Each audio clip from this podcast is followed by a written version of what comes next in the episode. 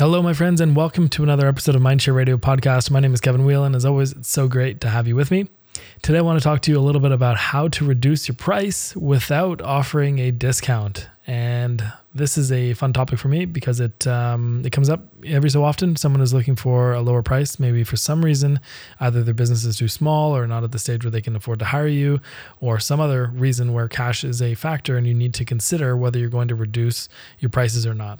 So I'm going to walk you through a few different examples of when it might be okay to reduce your price and what to do in those cases uh, in place of of that money.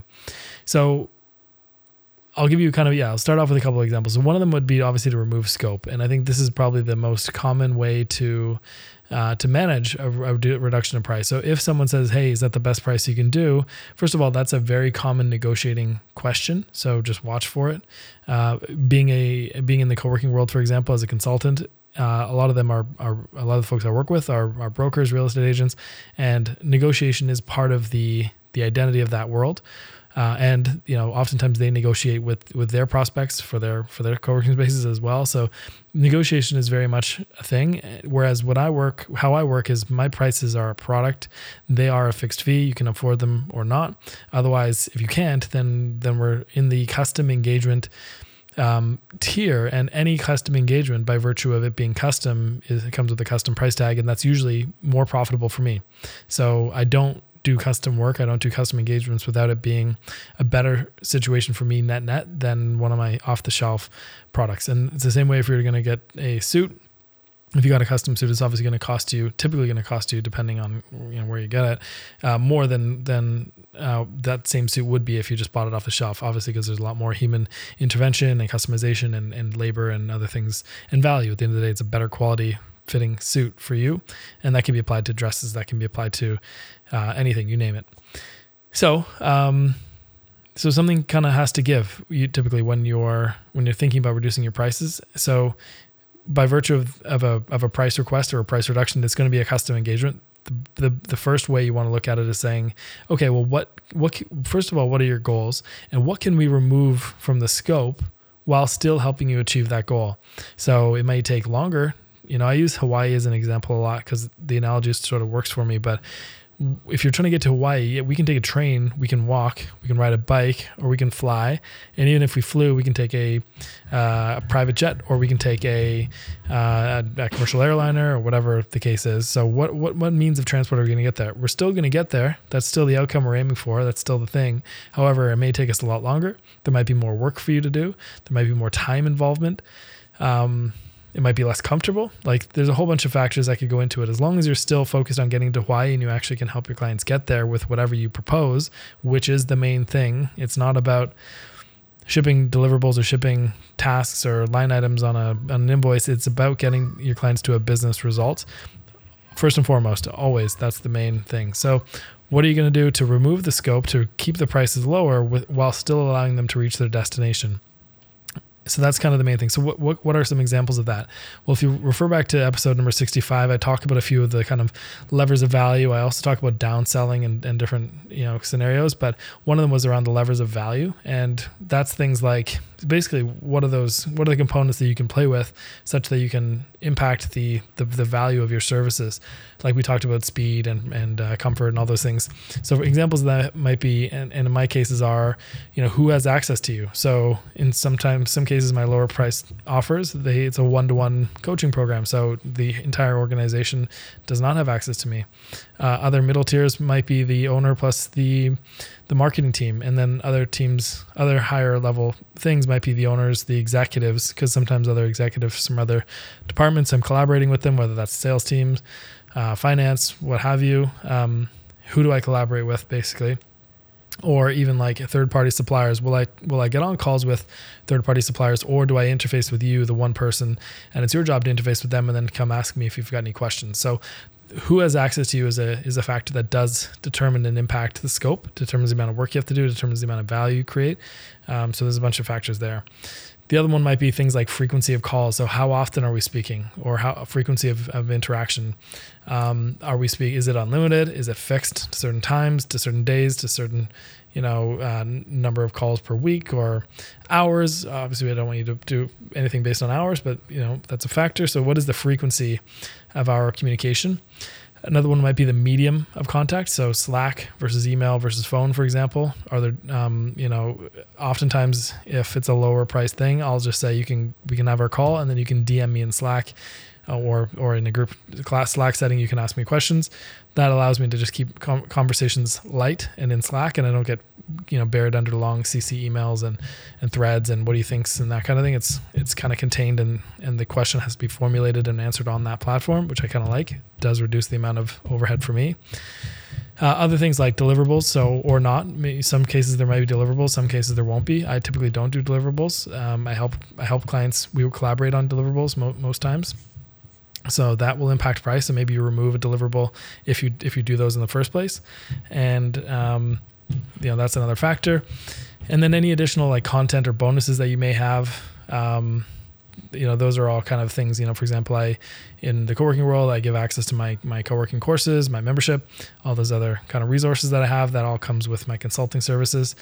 And there was one other thing that I can't remember. Um, maybe you do things like what what will you do or what won't you do? Like you know um, training versus um, versus uh, I don't know like oversight or, or strategy kind of thing like the sort of different things. If you're going to sit and teach someone how to use Microsoft Word that's going to be different than if you're going to be focused on the company wide strategy. So just the topics that you cover as well.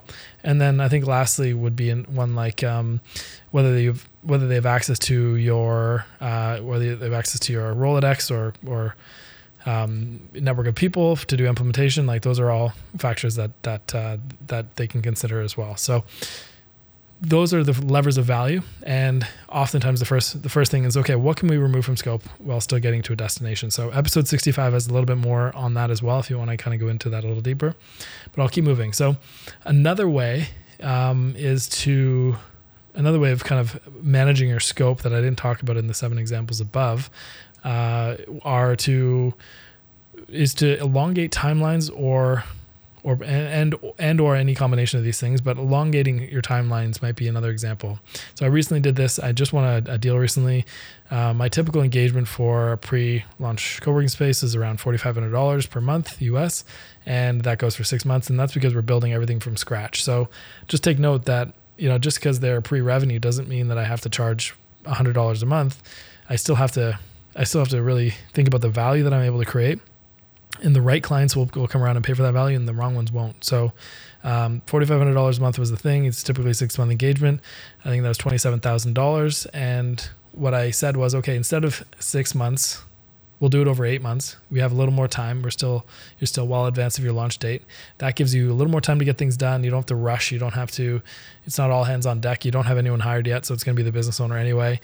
Um, so what that did is it it reduced the amount of calls. We also reduced the number of calls. So we did you know every other week calls as opposed to weekly calls, which was in the original scope. And what that did was it allowed me to extend the the the duration by 25%. So it's a little longer. Uh, however, I was able to reduce the the fixed like deep dive calls by 50%.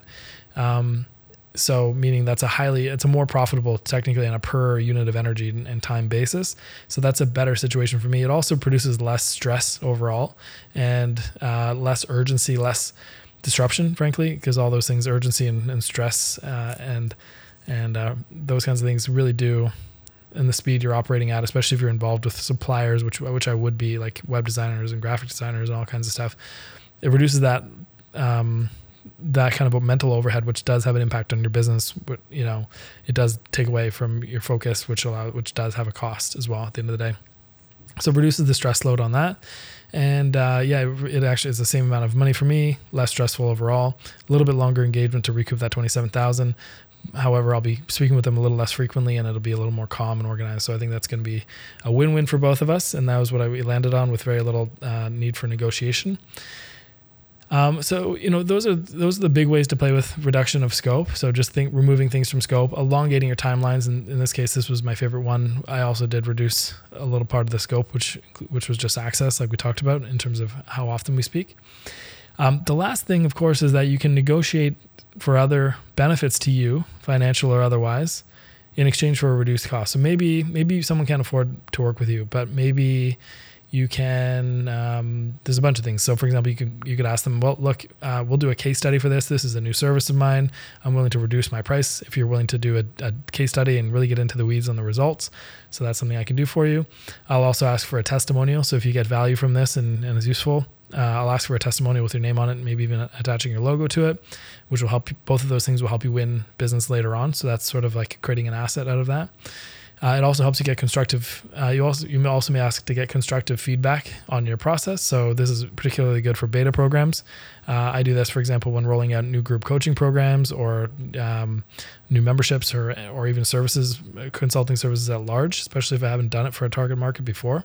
So uh, getting that feedback, getting the case studies, getting the testimonials is is the thing that they're paying for uh, to offset the reduced or completely eliminated costs. Sometimes you can do it for zero, and then obviously you need to have a good return on that for you. Other examples of this might be, you know, getting their services in kind. So let's say you were working for, you know, a plumber, and you said, well, I can reduce my price on here, but I want to build up credit, and then I want to be able to redo my plumbing system at the end of the year or something, uh, replace something, whatever. Uh, that would be an example of an in kind kind of offsetting. And uh, now, uh, yeah, there are taxable implications of that. I don't want to get into it, but there may be something there as well. Um, referrals. So that would be another example. So if you know you can't pay me the full amount, but do you know five or ten other people you can refer me to, or three to five other business owners in your in your situation that would that could refer me because that also works as in kind. You might even say, if you're able to successfully refer me to someone else on a retainer, I reduce your fees by thirty percent or something. Don't typically, I don't personally do this, but I've heard it working for people as well, or offering a month or two for free. I've I've actually given people a month free of services before in retrospect. So I didn't promise them that in advance. They gave me a referral, and I just said I'm going to waive uh, one of your month's fees, and that that was just it felt right for me at the time for that client. Uh, I think they'd referred me to a bunch of people as well, so it was the least I could do. Um, so referrals, services in kind. Uh, we've talked about case studies, testimonials. We've talked about um, getting feedback on your services. Other examples might be like access to an audience. So I've done some pro bono consultant consulting for you know industry associations in the past, and that has resulted in me doing webinars and getting more exposure to their audience and getting built-in credibility as well. And uh, there are a lot of other factors that can really benefit you that will help offset the fees that you charge. So, best thing I could say is make sure that it's a win-win for everybody. Um, I've heard people say, you know, free or expensive, like full price or free, and and not really doing discounts. Um, there's ways to kind of manage it without giving a discount. I don't believe you should just strictly discount your, your time or your, your expertise uh, without without a very good sort of reason to do so. If the value isn't there, you can kind of create a custom proposal around the value if that helps. But at the end of the day, you have to charge what you're worth. And um, yeah, there are a lot of other ways to play, other ways to play with the scope, time, you know, uh, access benefits in order to create a customized proposal that's a win-win for both you and your clients. But uh, yeah, the worst thing you could do is just discount your time. I think it was uh, Chris Do. He kind of says it's not your it's not your job to subsidize your client's business. So uh, if people can't afford you, um, it might be a matter of priorities more than a matter of money. And uh, you know, and you shouldn't discount yourself just to make that work. Uh, you know, unless you really want to. And of course, you know, it's your business. You do what you want. So I'll leave you with that. I just mostly wanted to tell you the story about the kind of more elongated timeline because uh, it is a good it could be a good strategy for you to employ, uh, especially if you reduce scope or take some other meaningful things away. Like I, I optimize for low stress, uh, calm, smooth and steady operating in terms of me, but um, you know you may want to do things differently. So I hope this hope this helps you. Uh, really try not to just discount straight up your prices. Everything should, the first question should be what should we remove from the scope while still getting you to the outcome that you want. And maybe even I used to when I did value based kind of consulting and value based fees, I would give three options that, and I'd basically say, here's the outcome you're looking for. We can grow your business. It's going to look like this, this, or this. Where like you've got access to me once a month, or the whole team, or whatever, and then that can really help create like a, a series of options to put into your proposals. Now I do productized consulting. Both work really well. Uh, I'll go back and I'll talk about you know options consulting, uh, options pricing, and that kind of thing.